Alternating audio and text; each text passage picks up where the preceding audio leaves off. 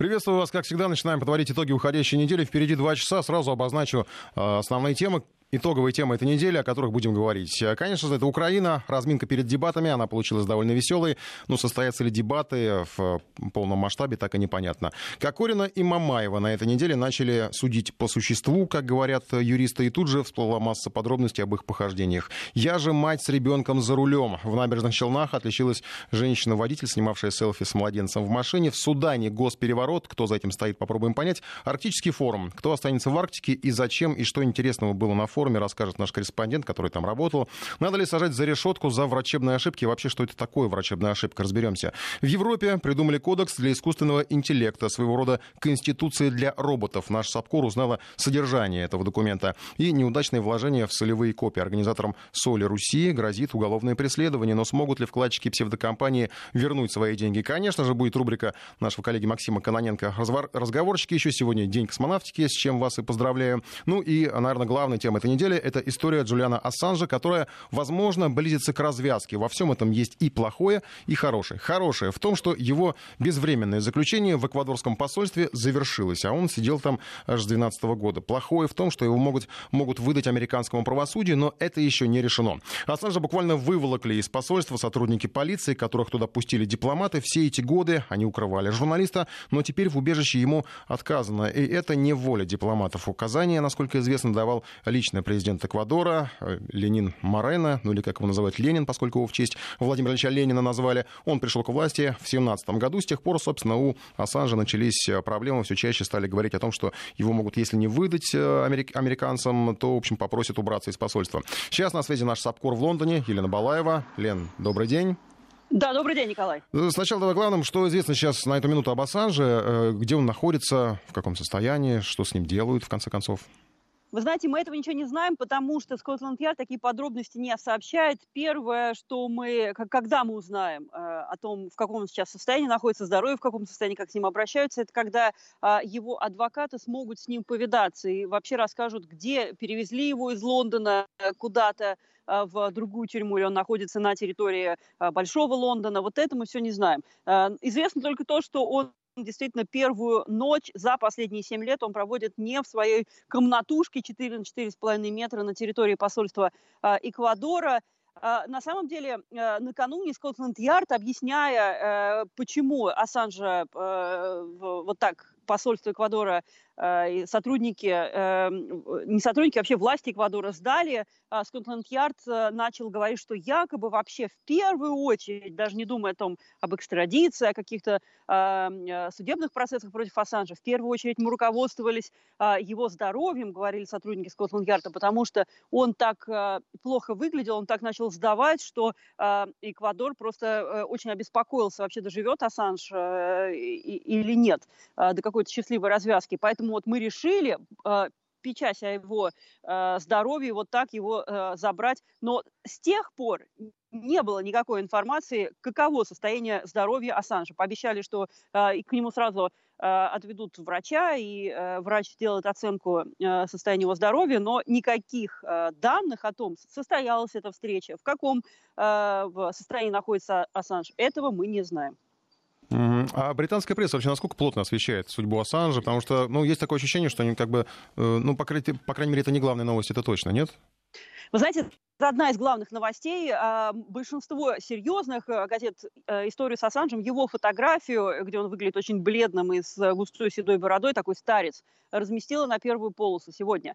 А, но а, нельзя сказать, что все эти газеты сочувствуют Ассанжу. Наоборот, абсолютно в другом ключе все это подается, чем 9-8 лет назад, 7 лет назад, когда за Ассанжем как раз и начались э, охотиться шведские власти. Наоборот, одна из газет, например, сегодня опубликовала его фотографию из микроавтобуса, где Ассанж улыбается. И э, подпись под этой фотографией, ну, э, смеяться тебе осталось недолго. Представляете, в каком тоне э, пресса, которая, казалось бы, должна была э, выступать э, в поддержку человека, который э, обличал, э, предоставляя настоящие документы, не фальшивки, да, настоящие Кроме документы. того, это же пресса, собственно, и публиковала его документы Абсолютно. еще недавно. Абсолютно. Здесь можно только гадать, что это, почему э, так происходит. Возможно, это тоже не надо отрицать. Семь лет – это огромный срок. Э, можете себе представить, как в современной журналистике все не стоит э, на месте, все двигается, люди двигаются. Возможно, уже э, пришли э, на рабочие места журналисты, которые даже не помнят, что, кто такой Ассанж за эти семь лет. А, но те, кто помнит, явно сейчас не на его стороне. А, и в том числе, говоря уже не о журналистах, а говоря о а, суде, судья, который ведет процесс Ассанжа, явно не на его стороне. Вчера это стало понятно по тем репликам, которые э, обронил судья относительно Ассанжа. Он э, сказал его, назвал его человеком, склонным к нарциссизму, который думает только о собственном тщеславии. Ну, что можно ожидать?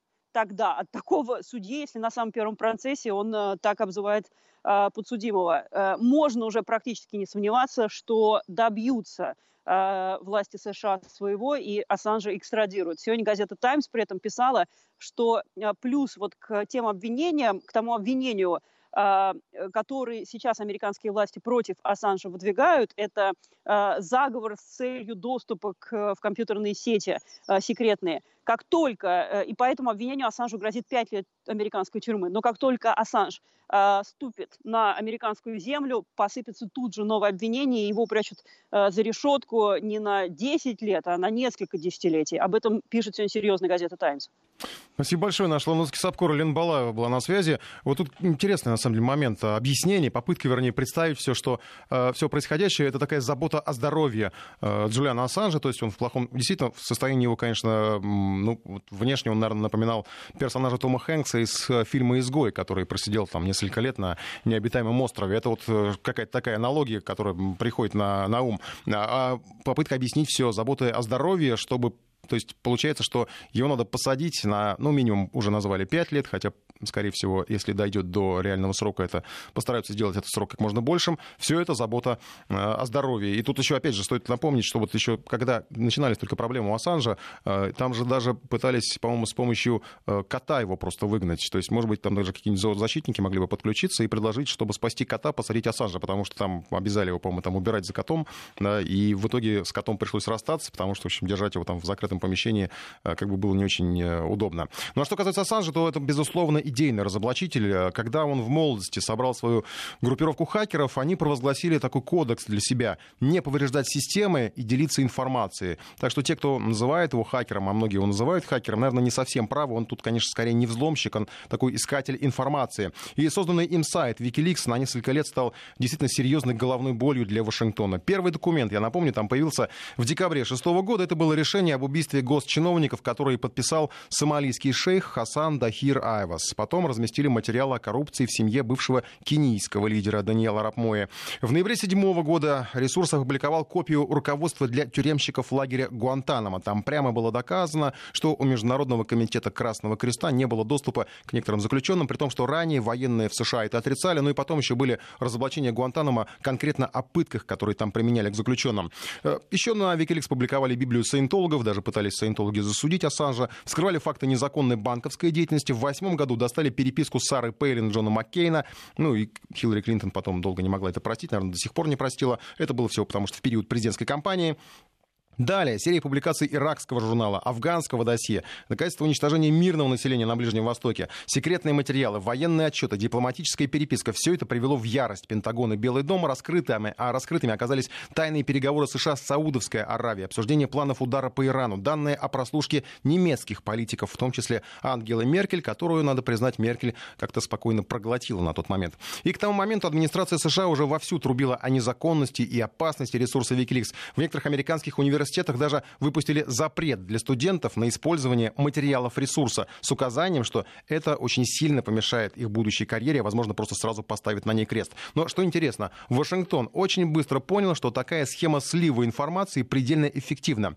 Если бы была возможность, ЦРУ и АНБ, несомненно, взяли бы Ассанжа под контроль и через него устраивали бы необходимые им вбросы. Но Ассанж, как идейный разоблачитель, не подчинился и оказался заперт в посольстве Эквадора. А в интернет-пространстве появились такие ресурсы, спецресурсы, как Bellingcat, очень часто упоминаемая в последние годы. Это своего рода аналог, конечно, гораздо менее авторитетный и масштабный, хотя бы потому, что на Wikileaks работали тысячи волонтеров, которые помогали доставать информацию. Тот же Брэдли Мэннинг из американских спецслужб с незавидной, конечно, судьбой, уже давно арестован, сидит, сменив пол и став Челси Мэннинг. Bellingcat — это, по сути, просто ресурс для слива вбросов американских спецслужб, чаще всего антироссийских вбросов, конечно. Ни о какой свободе информации тут речи не идет, но это своего рода имитация схемы Wikileaks, и она очевидна. Ну а что касается Ассанжа и того, как он жил в последние годы, о чем думал, вот что рассказывала Маргарита Симонян в эфире программы «Вечер с Владимиром Соловьевым». Она лично знакома с Ассанжем. Он 7 лет уже в посольстве отсидел. Мы познакомились до этого. То есть мы с ним, мы с ним познакомились лично, когда он был под домашним арестом. Что я помню, что мы с ним гуляли. Он всегда очень э, настаивал на том, чтобы мы не вели никакие серьезные разговоры в помещении. Потому что любое помещение прослушивается. И чтобы мы телефоны тоже не брали с собой. И мы гуляли с ним по лесу обычно. Он жил в таком домике в пригороде Лондона и настаивал, что если о чем-то надо поговорить, о работе, о делах, неважно, о чем угодно, кроме погоды, то надо пойти в лесочек, или же мы могли пойти в очень шумный паб, где, знаешь, британские пабы, там же вообще Очень ничего громко, не слышно. И там шумно так, что тоже невозможно. А, подслушивающее устройство просто невозможно. Оно ни, ничего не разберет и ничего не услышит. И только так вот с ним можно было о чем-то серьезном разговаривать, потому что он тогда уже, это когда было, лет 8 назад, он все это знал. Это же он рассказал миру про слежку АНБ, американского агентства, которое следит за нами всеми. Это сейчас уже медицинский факт, это знают все. Тогда все посмеивались, когда он говорил об этом. И даже мне казалось, что он как-то излишне, знаешь, осторожничает, что вот зачем мы пойдем в лес разговаривать, зачем мы пойдем в паб, можно же в этом домике, это был дом его друга, который предоставил его Ассанжу на то время, пока он был под домашним арестом. Но, как выясняется, он был прав, и вообще я тебе скажу, что на моей памяти он был прав всегда вот все, что он говорил, какой бы дичью и какой бы антиутопией и какой бы теорией заговора это ни казалось в тот момент, когда он это говорил, потом это оказывалось правдой. Его обвиняют, как ты знаешь, совершенно нелепейше, глупейше в изнасиловании в Швеции. Но понятно, что он ни, никаких шведок не насиловал. Он изнасиловал американский политический истеблишмент. Просто изнасиловал. Он рассказал про пытки в Гуантанамо. Он слил огромный массив дипломатических депеш американских, из которых стало понятно, какой фантастической коррупцией, невообразимой коррупцией просто пронизано не просто это ведомство, а по сути весь мир, потому что это депеши, из которых ясно, как Америка договаривается со странами, с лидерами и как Кому она... и сколько? Ну, грубо говоря, пытки, коррупция, убийство, то, о чем мир должен знать. Что такое посольство Эквадора? Это такая квартира, небольшая квартира. По-моему, она трехкомнатная, могу ошибаться. Ну, такая стандартная квартира, не хоромы. Напротив, в центре Лондона, напротив Хэрротса, знаешь, что этот знаменитый магазин да. лондонский. И там вот он занимал... Файет, да. Он занимал там одну комнатку, такая, ну, с виду она метров, я не знаю, 12, наверное, примерно, которая была и его спальня, и его кабинет, и его кухня, и его столовая, и его все. И вот там он провел 7 лет безвылазно. Он мог выйти только в этой же квартире, извинив туалет. Больше никуда. Последнее время, когда этот э, новый президент Эквадора по имени Ленин совершил свой каминг и оказался тем, кем он оказался, и просто сдал, предал Ассанжа. Сейчас 16 апреля он летит в Америку, видимо, получать свои 30 серебряников за это. Значит, за печеньками полетел. И он его начал выживать, выдавливать оттуда какое-то время назад. Ему запретили посетителей, ему запретили любое общение. Он в этом вакууме, в этой комнатке, как в одиночной камере, все последнее время находился. То есть они его сводили с ума? Они его сводили с ума, да. Ну ты только представь себе, 7 лет провести в заперти, без единой прогулки, без солнечного света. Это не тюрьма, это гораздо хуже. В СИЗО выводят на прогулку, в э, колониях, где хочешь, выводят на прогулку, даже в Америке. Тень напомню, себя Джулиан Ассанж не является гражданином США. Да. Совсем. Конечно. Он гражданин, он же австралиец, австралиец да, по-моему, да. австралийский паспорт. Гражданин ну, Австралия-то его давным-давно сдала и продала там. По идее, он без гражданства. Не знаю, отзывала ли Австралия у него гражданство, но то, что она его сдала, слила, не защищала, а ловила так же, как весь остальной так называемый цивилизованный мир. Нет, у него есть австралийский паспорт, потому что я читал информацию, что им будут оказаны консульские услуги как гражданину Австралии. Он должен, наверное, расцеловать э, руководство Австралии за консульские услуги.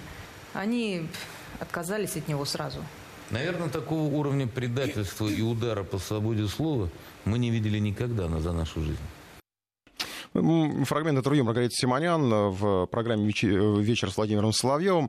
Будем следить, естественно, за судьбой Ассанжа. Сейчас э, к украинским событиям. Там по-прежнему война видеороликов и странные дебаты довольно. Но прежде э, срочное сообщение прочитаю э, по лентам информагентств, посол Литвы в России отозван из Москвы ориентировочно на неделю. Его обязанности будет исполнять замглавы дипломатической миссии России. Власти Литвы опросили отозванного э, из России посла в качестве специального свидетеля в связи с делом о непрозрачной выдаче виз, сообщает МИД Литвы. Ну, там э, довольно сложная э, история с э, отзывом посла, потому что МИД Литвы ранее сообщил, что посол в России будет отозван, так как дипломату э, могут угрожать, э, может угрожать опасность с расследованием дела о взятках при выдаче виз. То есть непосредственно в посольстве Литвы была такая история по российской версии. Будем следить. Сейчас к украинским все-таки событиям, потому что Порошенко и Зеленский провели накануне ну, что-то вроде репетиции дебатов. Порошенко живьем был в студии, Зеленский по телефону. Репетиция, правда, длилась примерно 5,5 минут, после чего Зеленский бросил трубку. Ну, фрагмент э, этой беседы мы уже ставили сегодня в эфире, не буду повторяться. Если вкратце, то вначале Зеленский пробовал объяснить, почему его нет в телестудии, он за рубежом, потому что улетел на встречу с Макроном и улетел регулярным рейсом, в отличие от Порошенко, у него нет своего самолета, который может подниматься в небо по первому требованию. Ну и потом попытались обсудить дату дебатов на стадионе, как вроде как договаривались. Порошенко почему-то упорно называет 14 апреля, Зеленский 19. Встретиться они так и не остаются непонятным. Сейчас на связи наш САПКОР в Киеве Владимир Синельников. Владимир, день добрый. Добрый день. Я суть этих переговоров, вот этой репетиции правильно изложил, там вкратце, может еще что-то добавить можно? А, да, в принципе, правильно, но добавить можно то, что Порошенко ведет себя ну, как-то нелогично и непродуманно. Он заявился в телека... без уведомления и без приглашения в студию телеканала 1 плюс 1. Ну, как-никак президент все-таки пропустили, у него все-таки статус неприкосновенности, охрана. И начал требовать немедленных э, дебатов с Зеленским. Это при том, что все украинские масс-медиа писали о том, что Зеленский выезжает э, во Францию на встречу с Макроном, это все знали, мы, кстати, как раз об этом накануне говорили. И представьте себе, что Порошенко не знает об этом факте, который известен всей стране, одно из двух. Э, или он лжет, или, э, простите, он вообще просто не, вообще не понимает, что происходит вокруг него. А, тем не менее, он требовал дебатов с Зеленским, говорил, что давайте его сюда, я вот хочу сейчас поговорить, давайте проведем. А, кричал о том, что встречаться нужно 14 на Олимпийском стадионе. С какой стати 14 может, ему просто в его окружении никто не говорит, что согласно действующему законодательству, э, закон, э, закон о выборах президента Украины, выборы проводятся в последнюю, дебаты проводятся э, в последнюю пятницу перед днем голосования, в данном случае 19 апреля, и там указано другое время, не только когда хотел Порошенко, но хочет днем, а там вечер с 19 до 22. Ну, вся эта сцена выглядит, мягко говоря, странно, и возникает вопрос, а чего хотел добиться Порошенко вот этим вот визитом в студию? Вот что кому он хотел показать? Для меня это непонятно. Для меня это просто показатель того, что Порошенко ну, делает вещи уже просто какие-то, ну, ну которые просто вообще логически не продумываются. Да нет, логика в этом есть. Там, вот, хочу и делаю, хочу, пришел на телевидение, хочу дебаты там 14 И кому он что доказал? Вот он что, поднял свой рейтинг, он показал стране, что он адекватный и вменяемый человек. Он, по-моему, как раз продемонстрировал абсолютное я думаю, он только обвалил свой рейтинг еще больше этим ага. неожиданным визитом. А есть понимание, что 14 числа-то будет происходить? Абсолютно никакого понимания, потому что Порошенко говорит о том, что будет 14-го. Простите, а где соглашение об аренде? Это уже э, послезавтра. А где соглашение об аренде э, с Национальным олимпийским спортивным комплексом? Э, это же так просто не делается. Нужно перевести деньги, заключить соглашение об аренде, а вдруг там какие-то другие мероприятия на воскресенье запланированы, что вероятнее всего так и есть. А где приглашение? Вот как будут продаваться билеты, будет пропускная система, как туда придут люди, где соглашение об аренде, э, с, э, прошу прощения, не об аренде, а трансляции, об оплате трансляции телеканалов, потому что из госбюджета это не делается, из госбюджета оплачиваются только дебаты э, в пятницу, 19 числа, остальное не бюджетное. Ничего этого нет. То есть все это висит в воздухе, и вот эти вот крики Порошенко о том, что давайте проведем дебаты 14, это просто сотрясание воздуха. Если он хочет дебаты, ну пусть он подготовит их хотя бы организационно, элементарно. Пусть хотя бы подпишет соглашение об аренде Олимпийского стадиона, на, это, на то время, когда он хочет провести дебаты, и хотя бы определит порядок того, как туда будут пропадать зрители, те, кто за, пожелает все это увидеть. Всего этого нет. То есть все это висит в воздухе, и все это только сотрясание воздуха со стороны Порошенко, и не более того. Нет, тут можно представить, как все это будет. Если Порошенко пришел на телевидение, вот хочу в, в, теле, на, в телевизор попасть, вот он попал, он точно так же придет на стадион. Собственно, ну, да. Хорошо, а телекомпании не пришлют свои камеры, и что, он будет стоять на, посреди огромного поля и сам себе вещать? Ну, если вдруг такое ну, случится, кажется, была информация, что, по-моему, пятый канал его может все-таки а, как-то... Ну, пятый канал — это телеканал Порошенко, то есть он, естественно, это будет делать. Вполне возможно, что пятый телеканал будет единственным телеканалом, который будет вести эту трансляцию. Но дело в том, что рейтинг у этого канала очень невысокий, мягко говоря. Поэтому, ну, я думаю, по такому случаю народ его посмотрит. Там появился еще один ролик, опять очередной, да? Я так понимаю, он снова с намеком на наркотики. Откуда вообще взялась эта история с наркотиками, якобы, которую употребляет Зеленский? Э, я думаю, что это просто э, выдумка, направленная на то, чтобы скомпрометировать конкурента на выборах. Ну, это элементарно, а, фактов нет, но намеки можно бросить, потому что нужно как-то скомпрометировать, сбить рейтинг. Сбить рейтинг, это значит повысить свои шансы. И оттуда э, взялась эта выдумка. Почему наркотики? Ну, потому что Порошенко вот очень часто появлялся в состоянии, которое явно выглядело неадекватным, и объяснение тому имеет место. Очень многие уверены, что президент президент Порошенко, ну, как-то слишком много употребляет горячительных напитков. А Зеленский в этом не замечен. Его никто никогда публично не видел пьяным. То есть, как бы алкоголизм ему не... Э, в алкоголизме его не обвинишь. А, ну, тогда, может быть, наркотики. Давайте попробуем обвинить его в наркотиках, потому что внешне это не проявляется. Когда человек употребляет наркотики, пока он имеет к ним доступ, внешне он выглядит нормальным.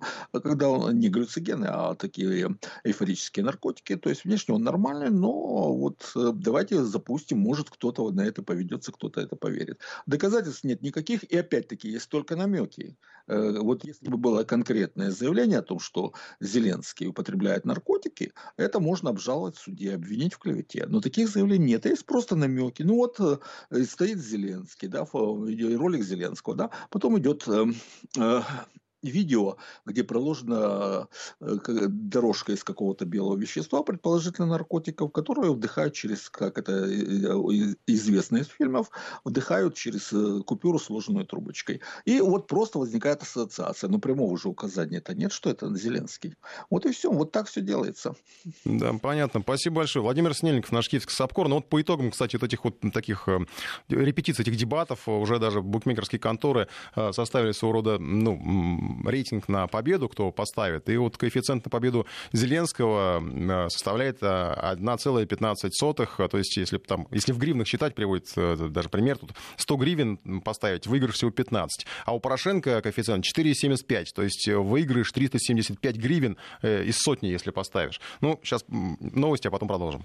Ну и в продолжении украинской темы, сейчас как раз вот я напомню, что Порошенко он встречается с Меркель э, в, э, в Европу, он уехал, а потом будет встреча с Макроном, у Зеленского тоже, уже слышали мы это в включении нашего САПКОРа э, в Киеве. И тут надо отметить вот высказывание Порошенко, которое прозвучало на встрече с Меркель поддержали оба введение пасхального перемирия на Донбассе с 18 апреля, что звучит немножко странно, потому что получается, что фактически Порошенко, да и Меркель признали, что, в общем, до этого шла война, хотя там объявляют, что никто никаких военных действий не ведет со стороны Украины, по, по крайней мере, и так заявляют э, те кто, кураторы Киева и, собственно, и сам Киев. А сейчас они говорят о том, что э, 18 апреля надо назначить э, режим пасхального перемирия. И как-то никто не упоминает, что, в общем-то, режим прекращения огня, он до этого вроде был объявлен, и причем неоднократно сам Порошенко объявлял, что все, прекращаем огонь, и как-то почему-то огонь-то не прекращается. И еще о событиях постсоветского пространства довольно много интересного. В, Пригал... в Прибалтике появился новый русскоязычный мэр. Вот только-только э, в Риге убрали, как мы слышали, сообщение, опять же, несколько дней назад буквально убрали с поста Нила Ушакова, русскоязычный мэр. Э, неожиданно случилось в Таллине, похожее, там мэром стал русскоязычный кореец из Казахстана Михаил Кылвард. То есть это даже не столько, не только, его не столько можно назвать русскоязычным, сколько такой советский человек в каком-то смысле, русскоязычный кореец из Казахстана. А против него уже пытались копать, насколько известно. То есть ну, не очень, не все как-то хотят видеть такого человека в большой, в большой, если так можно применить это слово по отношению к эстонской политике, в большой политике. Но однажды компромат на него публиковала э, эстонская полиция. Якобы он встречался за обедом в ресторане с представителем российского посольства. Ну, отсюда, естественно, э, подозрели его в симпатиях к России. Но факт остается фактом. Не может Прибалтика пока обойтись без русскоязычных политиков и руководителей. Хотя бы один, но должен быть. Еще о других событиях этой уходящей недели. Может быть, не так много мы про это рассказывали, но нельзя упустить. Во-первых, это просто громкая история, скандальная история. Кокорин и Мамаев. На этой неделе начали разбирать дело футболистов э, Дебаширов. Э, к этому добавилась еще и драка Аяза Гулиева из «Спартака». О ней чуть позже расскажем. Э, как пропить несколько сотен тысяч рублей, ввязаться в несколько конфликтов, потом просидеть несколько месяцев в СИЗО. Все вопросы теперь к футболистам, и их, собственно, и задают в суде. Я предлагаю голосование провести для дебаширов вот этих вот с футболом уже покончено, по-вашему, или нет? Да, они уже потеряли форму, они сами вряд ли захотят возвращаться. Второй вариант ответа – им надо запретить футбол. То есть, ну, как бы, даже если захотят, не надо их пускать в спорт. И четвертый вариант – нет, закончится суд, и они вернутся в спорт. Голосуем в нашем приложении, мобильном Вести ФМ. Эм. Ну, а все подробности, что, в чем признавались, что рассказывали футболисты, об этом расскажет Сергей Гололобов. Первое заседание суда, где рассматривалось дело Мамаева и Кокорина по существу, прошло 9 апреля. Обвиняемые на суд прибыли в бодром настроении, да еще и с сумками. Некоторые журналисты предположили, что они готовятся к домашнему аресту. Но нет, это был всего лишь сухой паек. Домой провинившихся футболистов так и не отпустили. Хотя мысли, судя по их комментариям из клетки каналу «Москва-24», о семье. Паш, как себя чувствуете? Хорошо, все. Паша, о чем чаще всего думаешь, а не дома? О семье, конечно о чем? Конечно.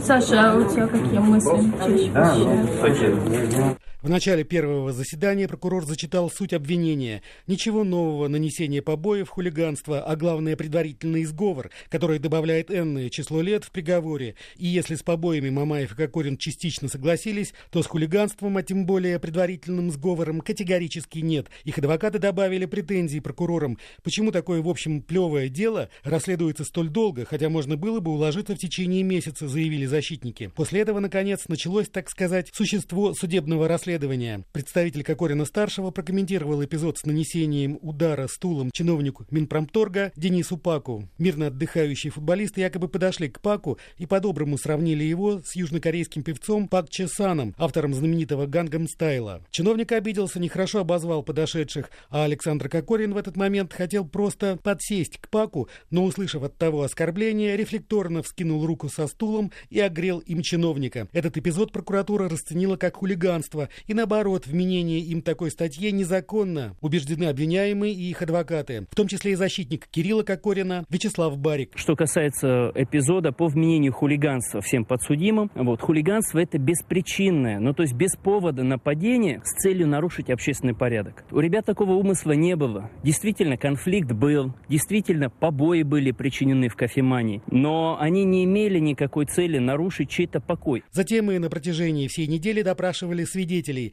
Первым из них был приятель подсудимых Карен Григорян. Он поведал судье, что конфликт футболистов с водителем Виталием Соловчуком начался из-за того, что он обозвал тусующуюся рядом веселую компанию плохим словом, за что и получил. Далее судья попыталась восстановить картину произошедшего уже в кафе. Речь зашла о некой девушке Екатерине Бабковой, которая якобы сначала была с Кокориным в стриптиз-клубе, а позже в кафе садилась к нему на колени и, в общем, вела себя крайне неприлично. И этот факт обвинение также расценило как один один из эпизодов хулиганства. Впрочем, свидетель ничего такого не видел и сообщил, что Кокорин лишь целовался с девушкой. За процессом из зала суда, кстати, наблюдала супруга Кокорина Дарья Валитова. Как позже она призналась журналистам, весьма спорное поведение мужа ее не задело. Обо всем этом знала.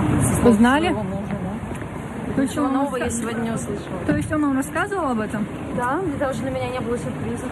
Вторым свидетелем оказалась та самая Екатерина Бабкова. Девушка не смогла вспомнить, действительно ли она целовалась с Кокориным, зато сообщила, что клала ему на колени голову. Более того, Бабкова назвала себя лесбиянкой и призналась, что не испытывает влечения к мужчинам. Святош, он как ангелочек, добрый мальчик, отзывчивый. Так охарактеризовала девушка своего возлюбленного. Кстати, она же оказалась косвенно виновной в первой драке футболистов с водителем Соловчуком. Екатерина приняла его автомобиль за такси и пыталась туда сесть, но он ее выгнал. Вступились ее друзья друзья, а водитель их так же, как и после, уже в кафе «Пак», якобы оскорбил. Закончилось же заседание представлением документов, приложенных к делу. Среди них оказались и счета из клуба «Эгоисты» кофемании, где отдыхала компания. Общая сумма более 400 тысяч. В частности, 6,5 тысяч рублей было потрачено только на Кока-Колу, 50 тысяч рублей обошлось шампанское, в 30 тысяч виски. Сам Кокорин после завершения заседания еще и упрекнул журналистов, отметив, что ранее они называли некорректные цифры, а вы, ребята, писали, что 2,5 миллиона потратили, отметил футболист. На следующий день допрашивали самого Соловчука. Адвокаты спросили его, почему он не представил записи своего видеорегистратора со всеми их разговорами. Хотя на видео его машина явно работала, а регистратор включается, как известно, при старте. Водитель, он же потерпевший, не смог дать конкретных ответов, хотя вспомнил, что после избиения ему крикнул Кокорин «Не смей заявлять в полицию, я записал твои номера». Были вопросы и о том, куда конкретно его били и почему Соловчук не явился на суд медэкспертизу. Оказалось, что он сделал это по собственному решению, так как готовился к операции. Большинство присутствующих в зале суда, кстати, смеялись во время речи Соловчука, видимо, выразив тому недоверие. Правда, подсудимые в итоге попросили прощения у него и изъявили желание выплатить избитому компенсацию. Вторым свидетелем на второй день суда был официант Тактаров. Он подтвердил, что братья Кокорин и Мамаев со своими друзьями нарушали общественный порядок, но не приставали и не оскорбляли посетителей. На третий день продолжили допрашивать свидетелей, но перед этим суд оставил подсудимых под стражей еще на два месяца. Затем заседание прервал звонок о том, что суд заминирован. Всех эвакуировали из здания, в том числе и подсудимых. Также из показаний свидетелей стало ясно, что сам конфликт с Паком продлился 18 минут. Сегодня судебный сериал продолжился. Вновь допрашивали официантов. Один из них рассказал про пьяную девушку, которая била посуду. Компания же вела себя шумно, но до поры до времени ни к кому не приставала. Прокурор же все-таки зачитал расшифровку файла, который записал видеорегистратор Соловчука. Все сумбурно, мат, потом удары, женский плач, Саня, не трогай его. Кто-то из участников конфликта. Друг, зачем ты это сказал? Ты ведь нормальный мужик. И дальше, чтобы не смел давать заявление в полицию. После представления аудиофайла выписка о полученных водителем травмах. С их набором подсудимые тоже не согласились. И калькуляция поврежденной машины Соловчука, поскольку досталось и ей. Сергей Глалобов, Вести ФМ. Ну вот еще сообщения из зала суда, которые поступали, пока шел процесс, частности, вот сегодня поступали уже. Там допрашивали еще одного официанта из э, кофемании, вот этого кафе, где все произошло, ну, вернее, произошел второй конфликт. И э, немножко странно звучит вот то, что пишут, потому что э, говорят, что вот этому пострадавшему Паку ему предлагали пересесть за другой столик. Он отказался, и его все устраивало. На самом деле уже к тому моменту, видимо, компания себя вела достаточно шумно. И вот это вот э, заявление, что он отказался, его все устраивало со стороны персонала этого кафе, звучит немножко странно. Получается, что вот они могли погасить этот конфликт, в общем-то, да, но как-то гасили его странно. Пытались пересадить того, кого что-то не устраивает, куда-то другое место. Э, через секунду продолжим. Вести ФМ. Да, и продолжая тему, то есть э, непосредственно к компании, которая шумела, почему-то никаких претензий у персонала этого кафе не возникало. Вот, э, вот это вот выглядит странно. Может быть, даже это тема для какого-то, не знаю, отдельного обсуждения. Но, конечно, будем следить за этим процессом. Сейчас подведем итоги э, голосования, которое у нас в приложении сейчас близится к завершению. Для этих дебаширов с футболом покончено. 15% считают, что они уже потеряли форму. И, в общем, все как бы они... Ну, действительно, они уже сколько сидят в сезоне, несколько месяцев. И даже там как-то уже обращали внимание, что действительно они... Ну, футбол там они, наверное, где-то спортом занимаются, но как-то, может быть, уже непосредственно для того, чтобы выходить на большое поле, э, может, уже ну, просто не пригодятся они. 4% считают, что они сами вряд ли захотят возвращаться. Ну, не, не с СИЗО в смысле, а вообще в большой спорт. Я так ставил вопрос, по крайней мере, надеюсь, что вы его так поняли. 41% наших слушателей считают, им надо запретить футбол. И 40% э, уверены, что нет, закончится суд, и они вернутся в спорт. Потому что, как бы, видимо, ну, в общем, ну, вроде как их наказали, что ли, уже, и все. Это, кстати, было любопытное замечание от Газаева. Он сравнил дело Кокорина и Мамаева с бразильским сериалом, и, в общем-то, в чем-то, наверное, э, он прав.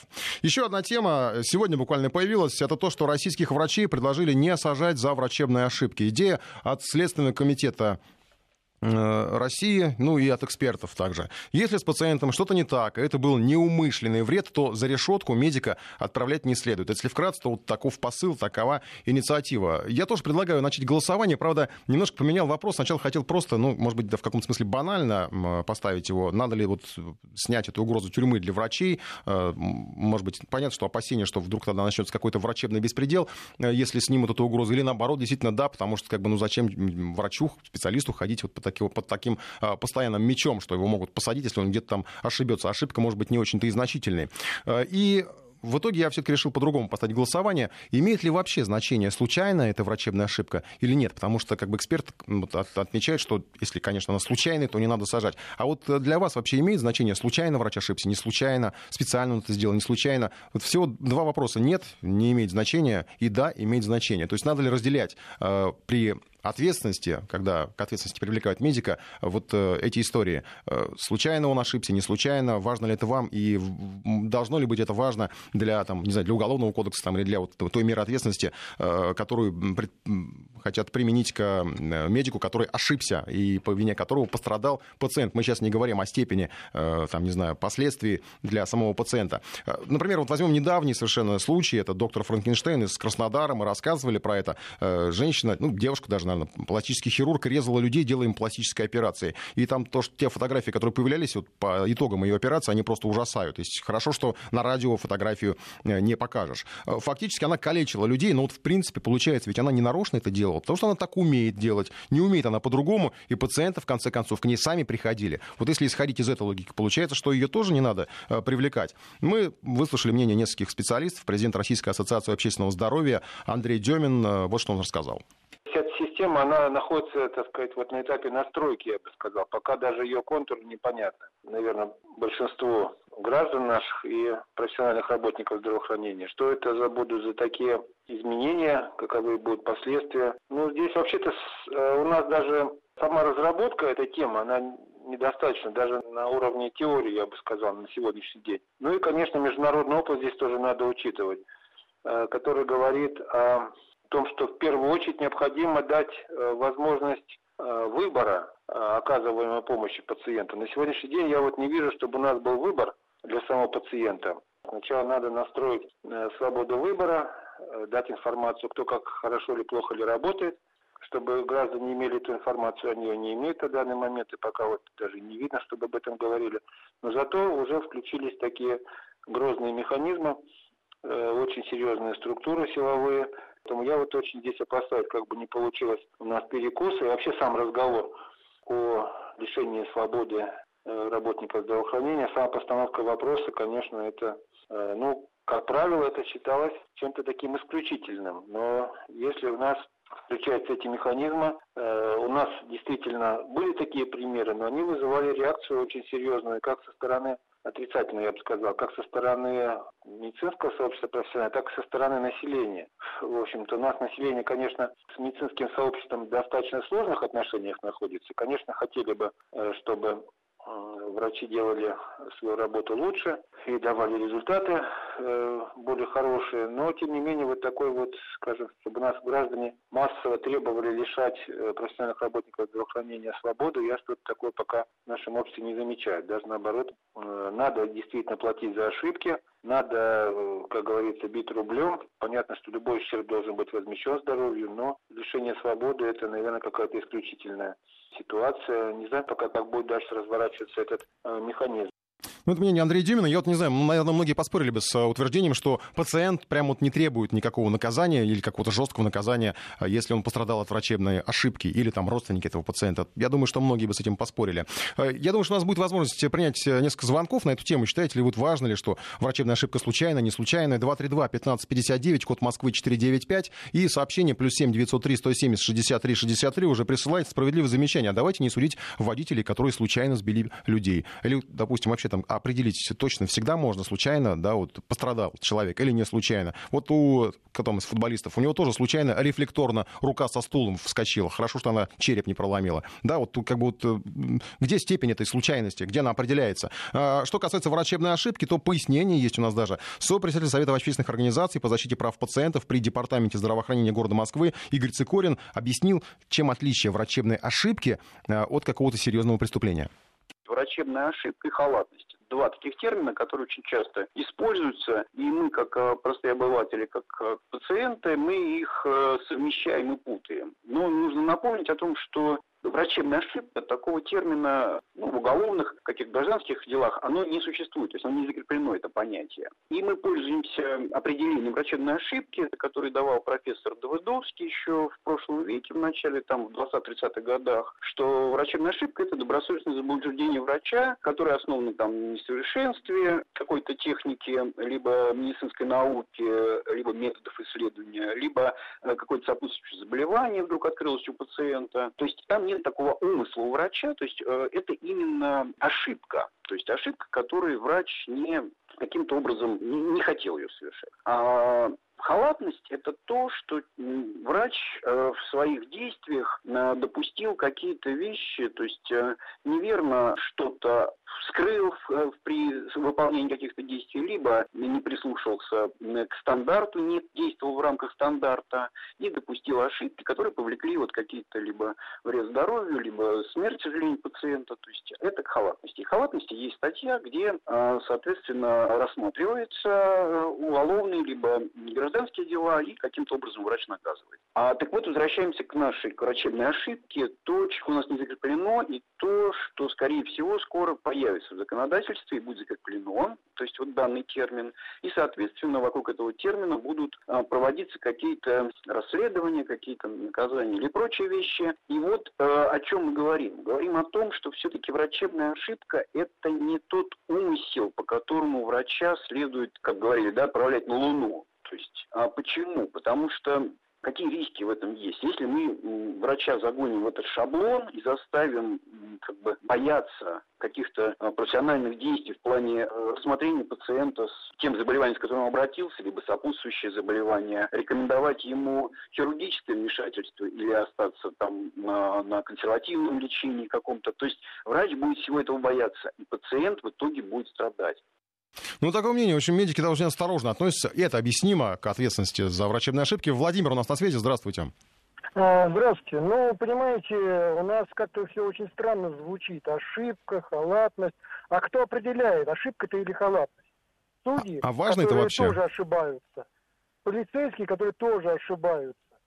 Вот, ну, ну, извините меня, но вот иногда приходишь к врачу, и тебя начинают лечить. Дают одно лекарство, не помогает. Приходишь, второе лекарство, не помогает. Третье, не помогает. Четвертый раз приходит, дают четвертое лекарство. Вопрос, доктор, а вы знаете, э, чем я болен? Вы знаете, что вы, чем вы меня лечите? Он говорит, ну когда-то мы все-таки угадаем. Отлично. Вот это что? Да. Вот это что? Вот это как называется? Вот за это судить, не судить, оставлять работать, не оставлять работать вот за такое отношение. Угу. Да, бывает такое. А, Еще у нас звонок, успеваем выслушать. Алексей, здравствуйте. Алло. Алексей, вы в эфире. Алло. Алексей, еще раз шанс вам выйти в эфир. Здравствуйте. Здравствуйте. Слушаю внимательно. Да, вы знаете, ну вот врачебная ошибка, вы знаете, это тогда, когда доктор ставит диагноз без рентгена, без анализов. Вот это есть ошибка. А вот когда пластический хирург, о чем вы говорили, то это уже, вы знаете, как водитель, допустим. Если кому-то не дано водить машину, он ее не будет никогда водить нормально. Так же и здесь с пластическим хирургом. Если он делает так, как он делает, его вообще не надо выпускать угу. допускать такой работе. Вот и все, что я думаю. Да, спасибо. Да, с водителями многие сравнивают, а, и, в общем, даже не, ну, как бы, в общем, и с авиадиспетчерами тоже, да, вот, допустим, пожалуйста. И предлагают решение, страховка, да, но как бы пациенту от этого легче будет, я, честно говоря, не знаю. А Еще успеем Евгения выслушать. Здравствуйте. Евгений, слушаем вас. Да, да, да. Слушаем вас. Врачебная ошибка, это считаете вот важно, случайно она, не случайная? Ну, по поводу... Здравствуйте. Здравствуйте, здравствуйте. Это, да, да, это важно. Э, я скажу по поводу примера даже своего отца, да, ему, ему, ему лечили ногу, точнее, у него тазобедренный сустав потом ему меняли. Это все из-за врачебной ошибки, потому что ему три года лечили. Сначала коленку, потом э, лечили спину, пока уже э, мама не пошла и не пожаловалась э, в вышестоящие органы. Тогда уже все нашли сразу, но уже сустав сточился. Кто-то был наказан? Вот У нас просто времени мало. Кто-то был наказан за... Нет, никто не был наказан. Вот в чем проблема и вот это нашего государ... государства. Ну, я не, не знаю, насколько это государственная проблема. Я думаю, что это все-таки проблема, может быть, да, там, врачей, медиков, ну, сфера конкретной, да. Но, естественно, да, она должна быть на государственном уровне подниматься. Спасибо вам за звонки. Мы сейчас уже близимся к завершению. Я подведу итоги голосования. Считаете ли вы, э, имеет ли для вас значение, случай, значение случайная врачебная ошибка или не случайно? 28% считают, что нет, неважно, случайно она не случайно, и 72% считают, что да, это важно, то есть, соответственно, надо разделять здесь ответственность. Сейчас у нас небольшой перерыв, новости и продолжим. Продолжаем программу, и прежде чем перейти к другой теме, я вот закрою тему с э, врачами, потому что много сообщений, спасибо вам за них. А, ну, пишет наш слушатель, не первый уже, кто говорит о необходимости ввести страхование врачебной ответственности в пользу пострадавших. Врачей за ошибки штрафовать, лишать практики, наказывать обязательно. Если врач некомпетентен, он не должен лечить людей. Казалось бы, вроде да, ну, э, надо понимать, что хорошо, но не будут его сажать, потом страховая, потом сдерет 7 шкур с этого врача, который что-то не так сделал. А с другой стороны, опять же, вам как пациенту, ну что от этого? А вы не предполагаете, что я не к вам лично сейчас вот к автору сообщения это какую-то претензию высказываю. Я просто рассуждаю в, в, в режиме онлайн, а, потому что никто же никак не объясняет нам, как это будет выглядеть. А если это будет выглядеть как ОСАГО? Ну, представьте себе, что э, страховая или там, не знаю, как туристическая страховка, когда вы не выцарапаете ни копейки из страховой компании, потому что, естественно, это не в ее интересах что-то оплачивать, какие-то ваши там, э, то, что у вас где-то что-то заболело, потому что врач что-то не так сделал. Еще доказать надо, что он что-то не так сделал. А кроме того, как вот, не знаю, там, ну что-то он вырезал у вас не то, не знаю, там, или разрезал не так, или зашил не так. А как это перевести в материальную составляющую? Как посчитать-то вот эту вот сумму страховки? Какой она должна быть? А, потому что то, что там по судам сейчас у нас моральные всякие вред и прочее, ну все это, надо признать, у нас довольно такие скромные суммы присуждают. Как все это будет выглядеть? Нет опасений, и при этом нет ли опасений, что врач, а, который будет знать, что его работа застрахована, он просто вообще ну, ну, плюет на свою работу. Ну, если что не так, я застрахован, все, ко мне вопросов вообще даже не адресуйте. Идите в страховусь, не разбирайтесь. Как, собственно, у нас сейчас, вот, допустим, там в том же Э, вот, в автомобильной сфере с ОСАГО Пожалуйста, ты же к человеку никаких претензий вообще не предъявляешь никому. Идешь в страховую, с нее уже берешь деньги. Или вот, допустим, пример э, про родственницу, которая работала с заведующей районной больницы. Это сообщение нашего слушателя, еще советский пример.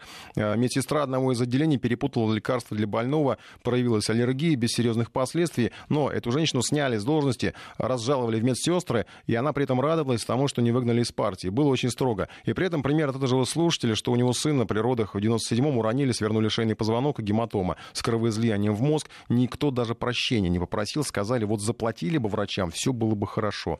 И у нас буквально на этой неделе, кстати, был пример, наш э, корреспондент сюжет готовил, случай из Воронежа, как мужчина отправлял сына на аппендицит, и врач ему, вот, в общем, так, недвусмысленно, не прямо конкретно, а так как это бывает, как это знают многие из общения там с теми же гаишниками, да, еще вот во времена тоталь, тотальных поборов на дорогах, э, и сейчас еще, к сожалению, это многие встречают, э, когда э, просто прямо не говорят, но вот, дают понять, что если надо, в общем, как-то отблагодарить врача, потому что если не заплатишь, то э, операция может как бы сделать хороший врач и аккуратно может сделать, там, и потом шва не будет видно, а может сделать там какой-нибудь интерн, и все это будет кое-как тяп-ляп, вот как у той доктора Франкенштейна из Краснодара. И, к сожалению, такие истории, они показывают, что многие врачи у нас еще, вот, видимо, из этих 90-х-то не вышли. И, кстати, предвосхищая возможные там сообщения о том, что давайте повысим зарплату, еще что-то, э, ну, я понимаю, когда говорят там о низкой зарплате, низкоквалифицированный персонал, там, медсестры, там, нянечки.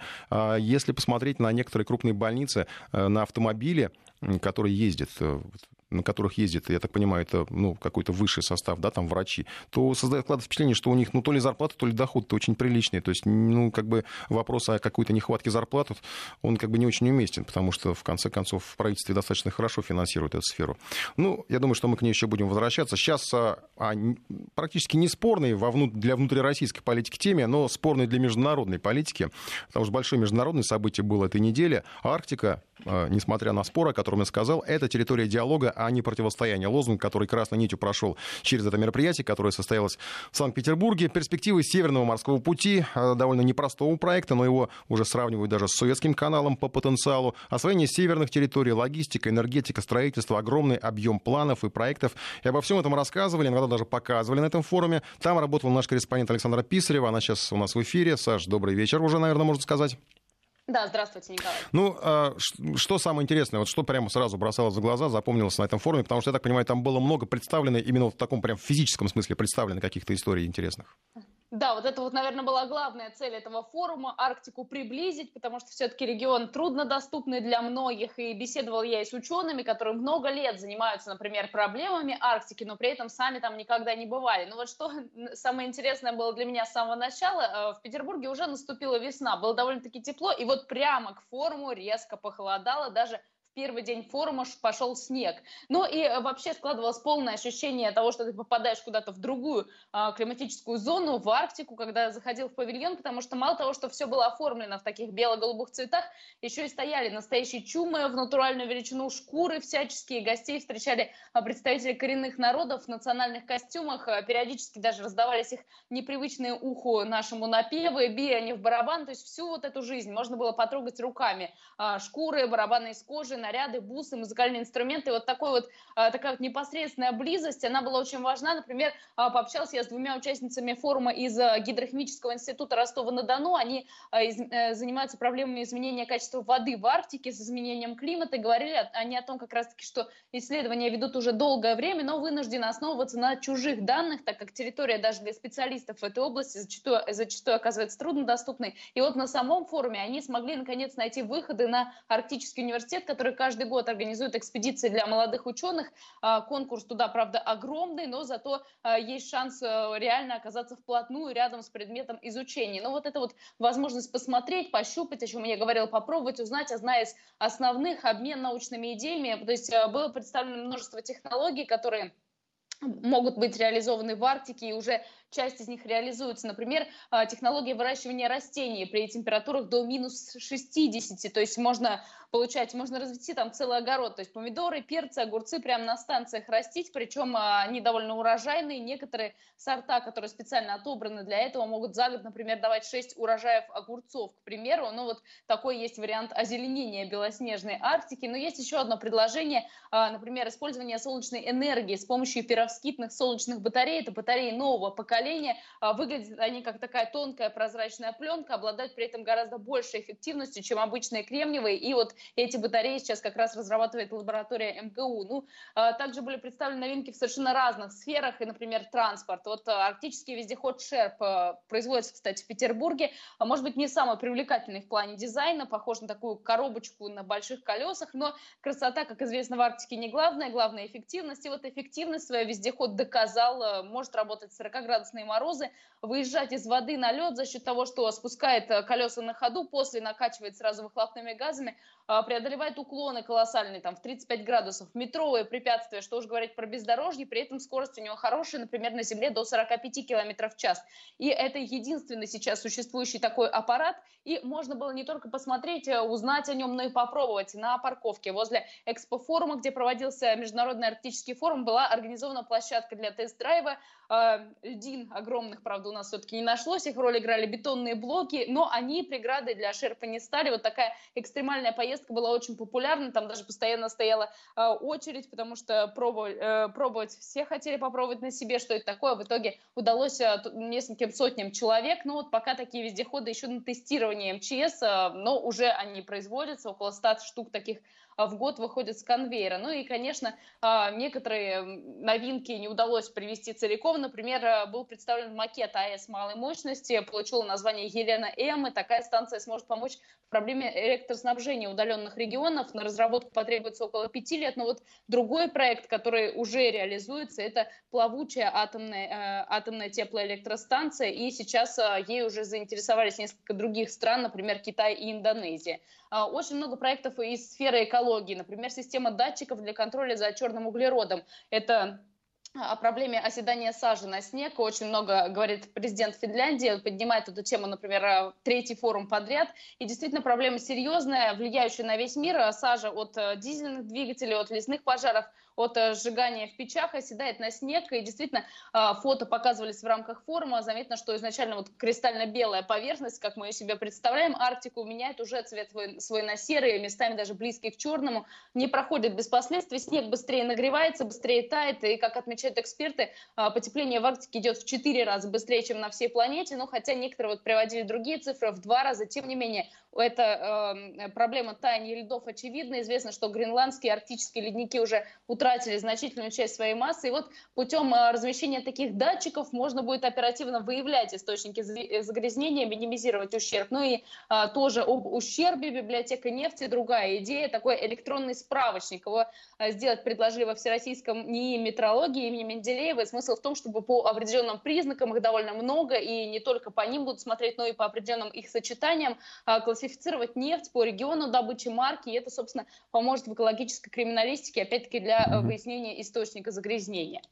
Спасибо большое. Ну, я так понимаю, что не обо всех, конечно, проектах интересных, но хотя бы каких-то основных. Александр Писарев, который работал на этой неделе на Арктическом форуме. Времени не так много, надо успеть все. У нас еще очень интересное э, замечание, я бы сказал, от президента России Владимира Путина. Он заявил, что призыв в армию рано или поздно уйдет в прошлое. Сегодня он сказал на встрече с сотрудниками НПО «Энергомаш», но с оговоркой, что для этого нужно время и соответствующее финансирование. В связи с усложнением военной техники и стоящих перед войсками задач профессиональная армия более востребована востребована. Президент заметил, что при этом некоторые государства не переходят на полностью профессиональную армию, так как у военнослужащих всегда остаются задачи, не требующие глубокой квалификации. Вот что требуется для появления полностью профессиональной армии или почти профессиональной армии? У нас на связи сейчас э, военный эксперт Михаил Ходоренок. Михаил, здравствуйте.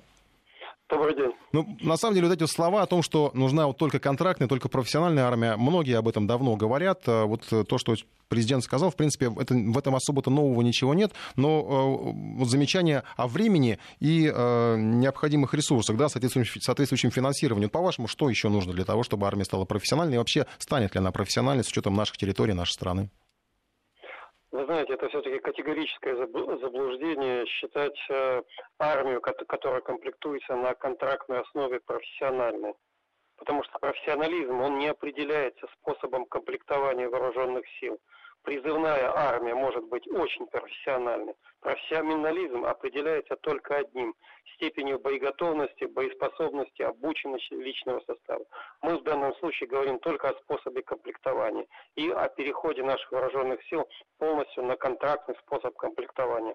А он действительно э, ограничивается только соответствующими финансовыми и материально-техническими э, условиями. Потому что, ну, во-первых, надо создать соответствующие условия для тех военнослужащих, которые готовы продолжать службу на контрактной основе. Это первый момент.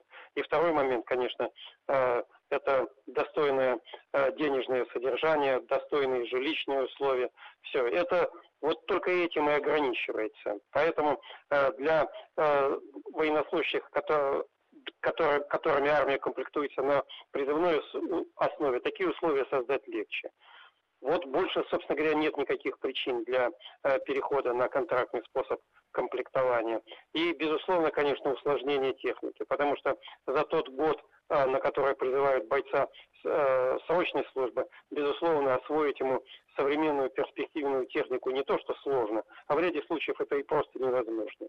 А вот э, как раз вот по поводу квалификации, да, набора знаний, э, было же сказано, да, что вот не все страны переходят на полностью профессиональную армию, потому что у военнослужащих всегда остаются задачи, не требующие глубокой квалификации. А вот какие задачи? Это что? Ну, получается, я не знаю, там страйбат у нас останется, то, что раньше было страйбатом, да, там инженерные войска сейчас, да, это называется? Вы знаете, действительно есть э, масса воинских специальностей, где не требуется э, высокая квалификация. Но это в основном касается, э, если вооруженные силы страна переходит на особый период. Скажем, рассмотрим формирование, например, автобронетанковых, автомобильных бригад – которые автомобильных бригад материального обеспечения. Там, собственно говоря, вся квалификация, которая требуется от военнослужащего, это водитель. Но в мирное время, например, полностью такие бригады содержать нет необходимости. Или возьмем, например, такое подразделение, которое формируется на особый период э, в случае военных действий, скажем, дивизии по охране тыла действующей армии. Но там тоже особой квалификации не требуется. Но вот в мирное время, для того, чтобы нам иметь боеготовую, боеспособную, высокоподготовленную армию, готовую Э, ко всем действиям э, э, в случае обострения обстановки, нам действительно надо иметь очень высоко подготовленных военнослужащих. А такое можно обеспечить только при комплектовании армии на контрактной основе. Но тем не менее, полностью отказываться от мобилизационного развертывания на особый период никак нельзя. И этих военнослужащих, состоящих в резерве вооруженных сил, тоже надо готовить, и нам надо думать все-таки о переходе на какой-то тоже вот организованный резерв для вооруженных сил.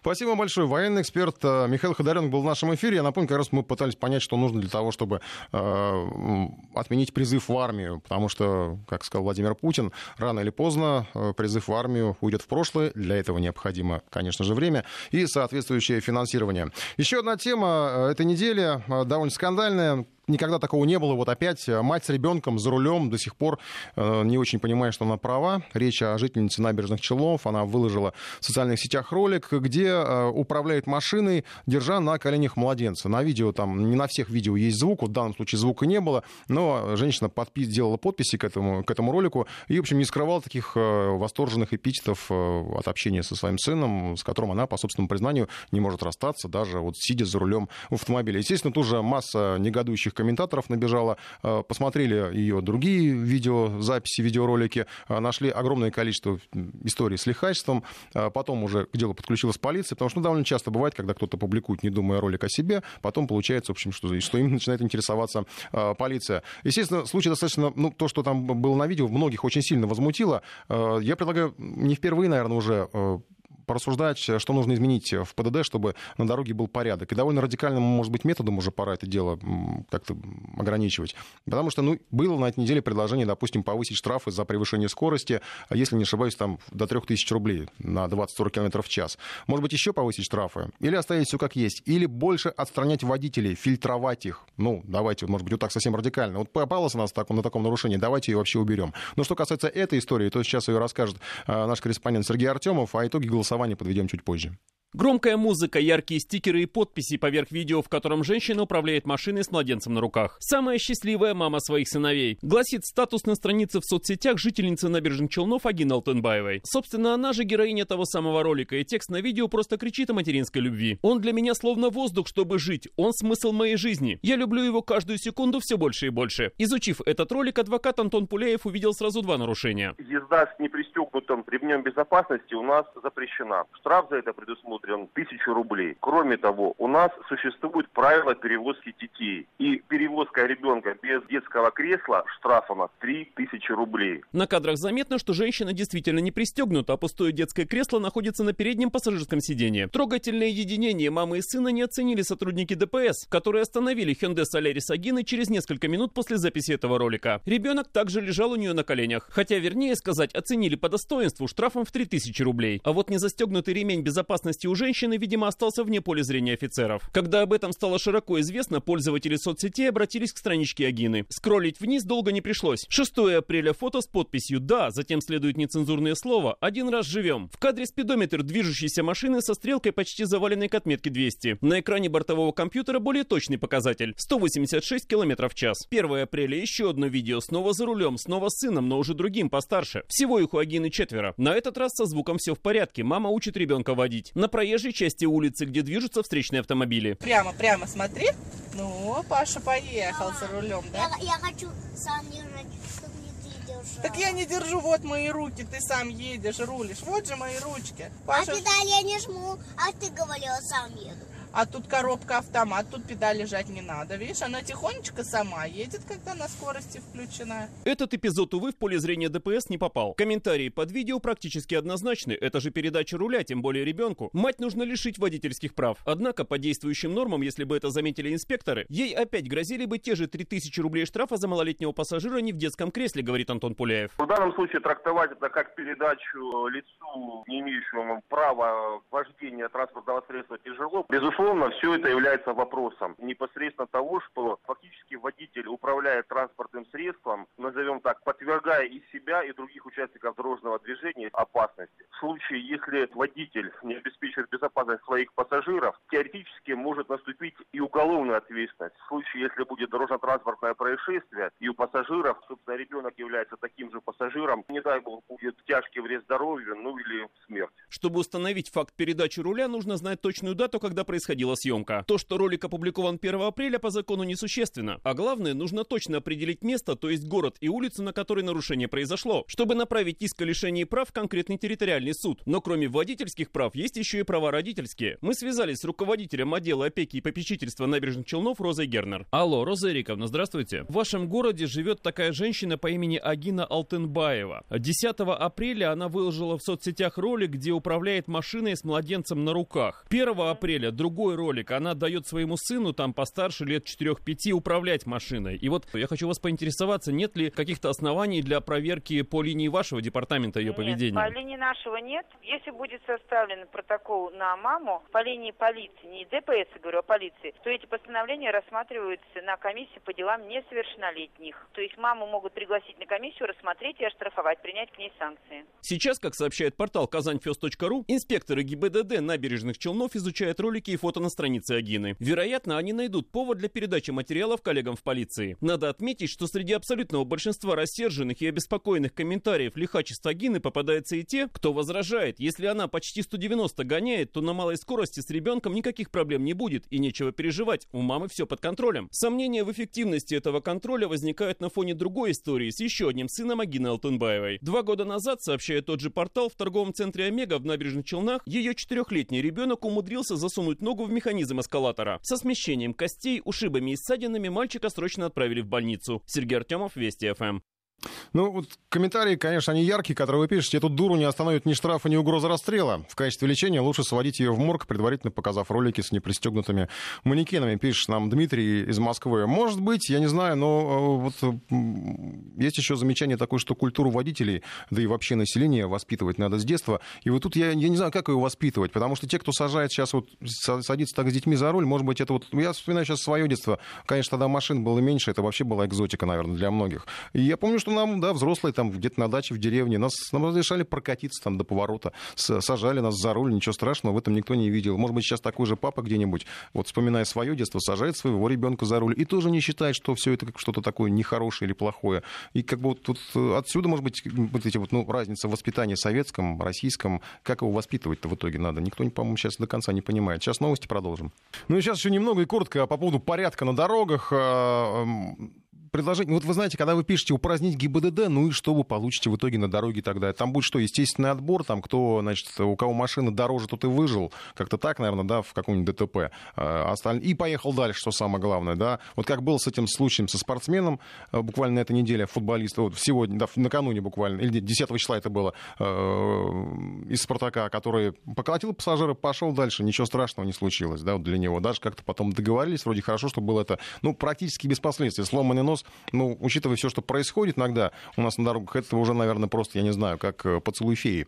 Э, культуру водителей о том, что надо менять, вы уже э, написали. И вот, опять же, пишите, как будто вот пытаетесь свалить все претензии на ГИБДД. Конечно, да, в ГИБДД не идеально, там такие же люди работают. И что надо менять не ПДД, а в работу ГИБДД. А как бы ни работала ГИБДД, там палочная система, справедливо, несправедливо они выносят какие-то решения, там, или там, не знаю, взятки, в конце концов, это тоже до конца все-таки не искоренено, будем честными, что тут скрывать-то.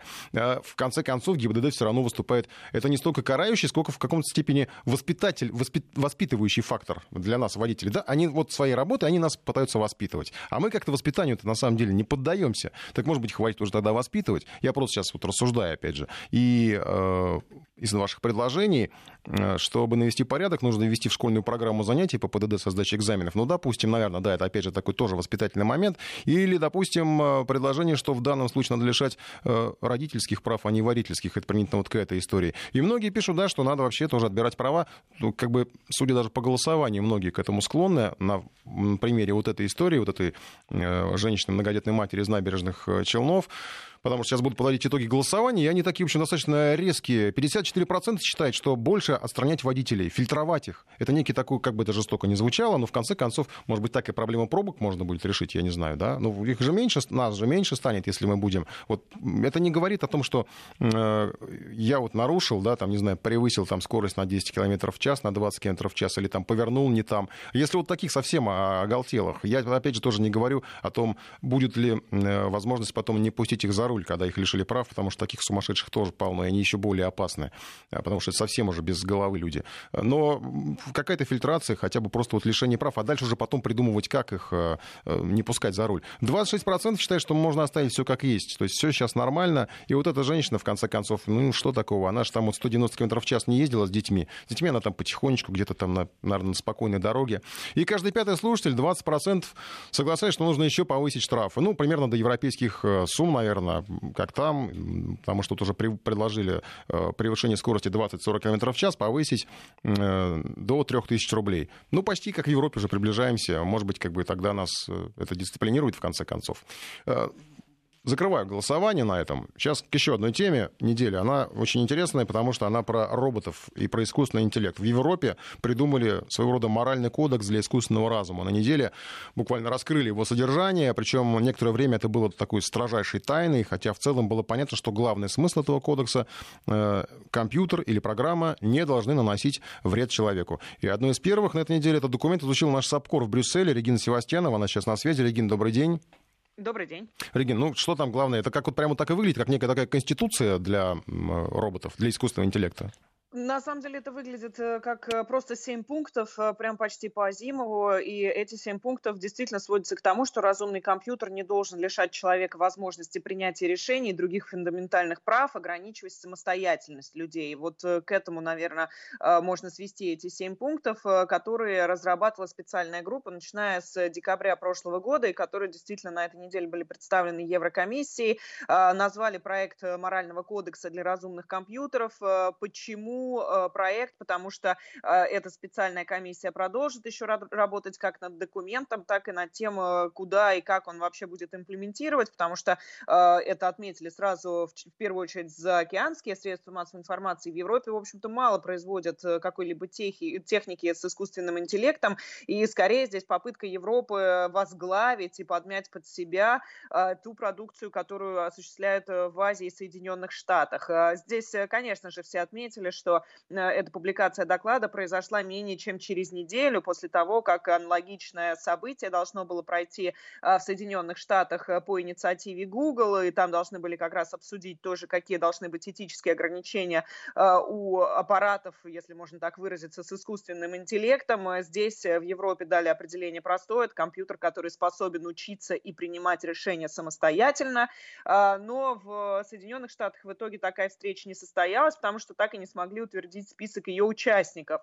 А здесь же в Европе на протяжении нескольких месяцев э, работали эксперты, которые так или иначе связаны с данной темой, и вот они представили этот самый свод. А Брюссель э, полагает, что отсутствие контроля в этой сфере может привести к тяжелым последствиям. Своеобразный кодекс э, должен в какой-то степени стать реально законом, который будет ограничивать права, в первую очередь, компаний, которые выпускают какую какую-либо технику с разумными компьютерами. А, конечно, не секрет, опять же, ни для кого, что это очень большая часть направлена на военные нужды, но, как было сказано на специальной пресс-конференции а, представителями Еврокомиссии Еврокомиссаром по а, техническим вопросам, также речь идет о медицине, где очень активно применяется искусственный интеллект в обучении, то есть образовании как детей, так и взрослых людей и так далее. Конечно, конечно, когда журналисты публиковали свои отчеты о этом событии, э, не могли, не, обо... не могли обойти своим вниманием, конечно, трагедию с Боингом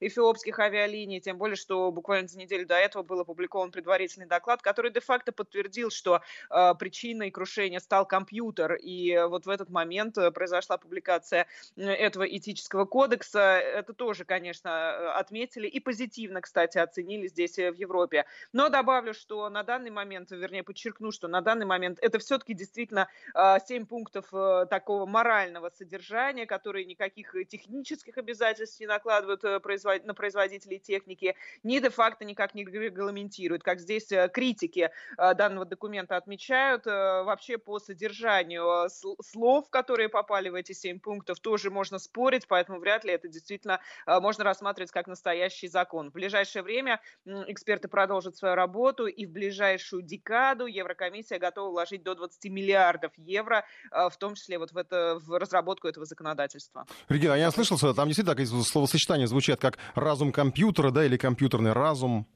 Э, разумный компьютер, разумный... действительно, да. Ой, вот да. без по-моему, то есть уже все, но официально мы относимся к вот этой железке как к разуму, то есть у которой есть что-то такое, то, что у нас в голове сравнить. Спасибо большое, действительно просто интересно обратить на это внимание. Регина Севастьянова о моральном кодексе пока еще просто, видимо, так рекомендательном неком, но который скоро уже должен будет оформлен быть э, в некий законодательный, а значит, обязательный к исполнению. Э, документ правила поведения для искусственного интеллекта. На самом деле, если так вспомнить, то в Пентагоне тоже некоторое время назад, и вот буквально тоже недавно, думали о том, чтобы создать набор неких этических принципов для использования искусственного интеллекта. Правда, там все было применимо в большей степени к применению в случае военных действий. И этими вот правилами должны были руководствоваться военные, Пока вот без этих правил там есть некая доктрина еще от 2012 года, в которой определяется, что человек должен иметь возможность заблокировать любые действия, которые может предпринять э, искусственный разум в, в каких-то военных э, ситуациях в бою. И у нас, кстати, в России тоже Госдума ну, не так давно анонсировала и обещала, что будет принят ряд законодательных поправок, которые э, предоставит роботам права и обязанности. И даже было уже подсчитано, что к 2023 году доля функций, которые выполняют э, роботы, составит 42% от общего числа. Вот сейчас, по данным, опять же, нашего парламента, на четырех живых сотрудников приходится один роботизированный. Если еще задуматься, вот наш корреспондент Сапкор европейский уже упоминал, что вот э, история с самолетом была, да, Боингом, там тоже во многом робот это управление идет и контроль. А на самом деле роботы уже давно выполняют значительную часть функций в нашей жизни, которые действительно могут выйти эти функции из-под контроля. Речь даже не о производстве, там, о самолетах, речь о повседневной жизни. К примеру, ценами на такси управляют роботы, мы же все прекрасно знаем это. Искусственный разум выставляет цену на такси, хотя, может быть, это агрегаторы так отговариваются. Мы общаемся в чат-ботах с компаниями, с роботами. Э, роботы нам отвечают. Наблюдение системы, системы безопасности. Эти роботы, они как-то почти незаметно влезли в нашу жизнь, мы уже привыкли к ним, уже не можем отказаться от их услуг, ну и теперь вынуждены придумывать для них какие-то законы, чтобы обезопасить себя.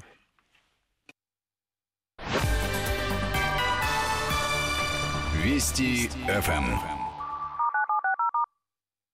Сейчас еще немного продолжу про, продолжу про искусственный разум. Просто наш отдел культуры э, сегодня как раз рассказал интересную э, новость про искусственный интеллект. Э, культура и искусственный интеллект. В Театре нации спектакль «Зловещая долина». У нас даже там сюжет будет готов про эту тему. Немецкий режиссер Штефан Кеги. Целый час на сцене говорящая кукла, некий двойник писателя Томаса Мелли. Это андроид в костюме, галстуке будет рассуждать о проблемах эмоциональной неустойчивости и превосходстве роботов над людьми. Этого актера робота компьютера. Его собирали почти год, а потратили 250 тысяч долларов. Так что, в общем, роботы, искусственный интеллект, они уже и в театре. Сейчас еще о международных событиях. Надо все успеть. Судан, там госпереворот, новая власть, снова военные. Перевороты там, в общем, почти обычное дело. Хотя несколько последних десятилетий Суданом правил Амар Аль-Башир. Он сейчас арестован, в стране чрезвычайное положение. Говорили, что даже его могут предать Международному суду. Правда, в общем, как-то так э, сейчас уже все помягче. И, может быть, даже он вернется в большую политику. О событиях в этом государстве, о последствиях и целях. Материал материал Андрея Хохлова. Гудки автомобилей, радостные выкрики, люди с национальными флагами, ликование на улицах Хартума не прекращается. Известие, что свергнутый президент Амар Аль-Башир арестован и находится в руках военных, не перестает радовать протестующих. Глава политического комитета военного совета страны генерал Амар Зейн Аль-Абидин заявил, что его будут судить в Судане, так же, как и всех, кто повинен в гибели людей в течение многомесячных акций протестов. Под арестом руководитель президентской гвардии и экс-министр обороны Абдель Рахим Мухаммед Хусейн, глава правящей партии Национальный конгресс Ахмед Харун и бывший вице-президент Судана Алиас Мантаха. Военные захватили телевидение и радио. Оттуда теперь идут заявления от военного совета во главе с новым министром обороны Ахмедом Ибн Ауфом. В стране введено чрезвычайное положение сроком на три месяца. Действие Конституции приостановлено. Объявлен переходный период на два года. Только по истечению этого срока в стране будут объявлены выборы президента. Но такой ход вещей не устраивает оппозицию. На улицах их последователи стали говорить, что не примут время временного правительства, где вся власть находится в руках военных. И что бы ни делали солдаты и военный совет во главе с новым министром обороны, с улиц они не уйдут, пока не добьются, как сами заявляют, полной победы. Вот что говорил на очередном собрании штаба один из лидеров оппозиции Омер Олдагаир. Заявление, которое сделало наше Министерство обороны, мы полностью отвергаем. Мы не приемлем половинчатой победы. Нам нужна полная победа. Мы продолжим наши протесты на улицах Хартума и других городов по всей стране. Мы не отступим, мы ничего не боимся, мы пойдем до конца. Заявление о том, что выборы нового главы государства будут только через два года, не одобряют и на Западе. Негативная реакция последовала и от Вашингтона. Чуть позже Ахмед Ибн Ауф попытался успокоить. Если все будет мирно, то военные готовы передать власть гражданскому правительству в течение месяца. И добавил, что Совет вынес уроки из прошлого и не допустит хаоса. А хаос в Судане частый гость. За все 30 лет, что у власти находился Амар Аль-Башир, правительство не смогло улучшить жизнь своего народа. Разве только оставило темное пятно в памяти памяти каждого суданца. Все здесь знают, с какой жестокостью Аль-Башир в 2003 году подавил межэтнический конфликт в Дарфуре. В результате погибли 300 тысяч человек. Международный суд из-за этого выдал ордер на его арест. Его обвиняют в геноциде, преступлениях против человечности и военных преступлениях. Смещать власть путем переворота в Судане стало уже традицией. С момента независимости ни один правитель сам по себе не уходил. Страна перестала быть британской колонией в 1956 году, а через два года произошел первый военный переворот переворот. К власти пришли военные, но ненадолго. Под напором народных масс в стране установилась парламентская республика. Экономический кризис, военные действия на юге страны в 1969-м привели к новому военному перевороту. Власть захватил Джафар Немейри. Но в 1985 году, воспользовавшись очередным кризисом и недовольством граждан, военные совершили бескровный переворот, и власть перешла к учредительному собранию. А 30 июня 1989 опять же путем государственного переворота управление управление Суданом перешло к Амар аль-Баширу. Все это время страна участвовала в различных конфликтах, то с Египтом из-за территориальных споров, то с Южным Суданом из-за неопределенности границ. Уже более полувека Судан находится в состоянии перманентного кризиса, рассказывает доцент РГГУ, специалист по истории арабских стран Сергей Серегичев. И она в таком, правда, состоянии еще с 1956 года, когда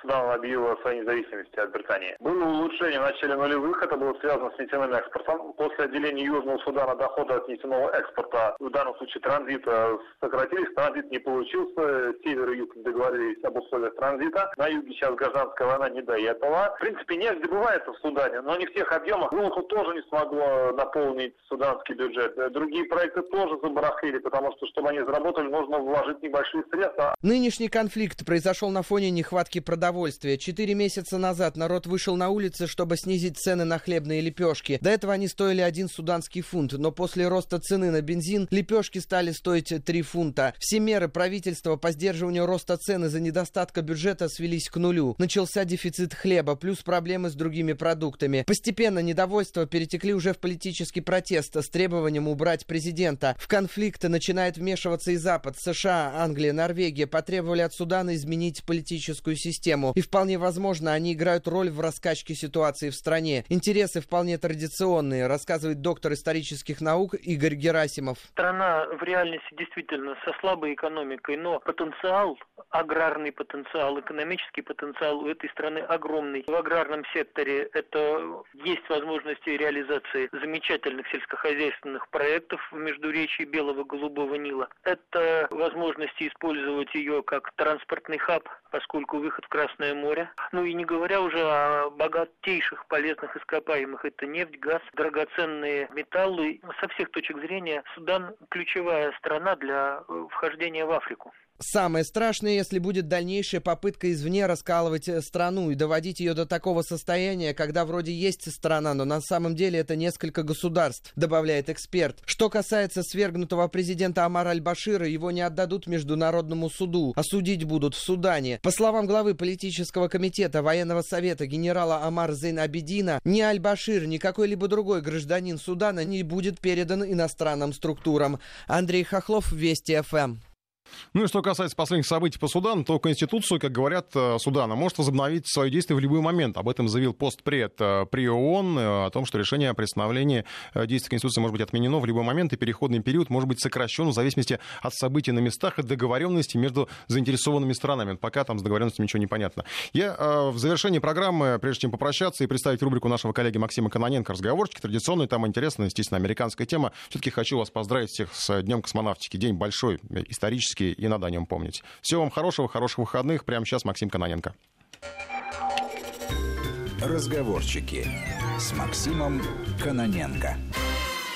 Однажды в одном из кабинетов Министерства юстиции США во главе большого стола сидел специальный прокурор Роберт Мюллер. Стол был завален справочниками и документами. Напротив прокурора сидели два американских сенатора. Один от республиканской партии, а другой от демократической. «Господа!» – провозгласил спецпрокурор, перебирая лежащие на столе документы.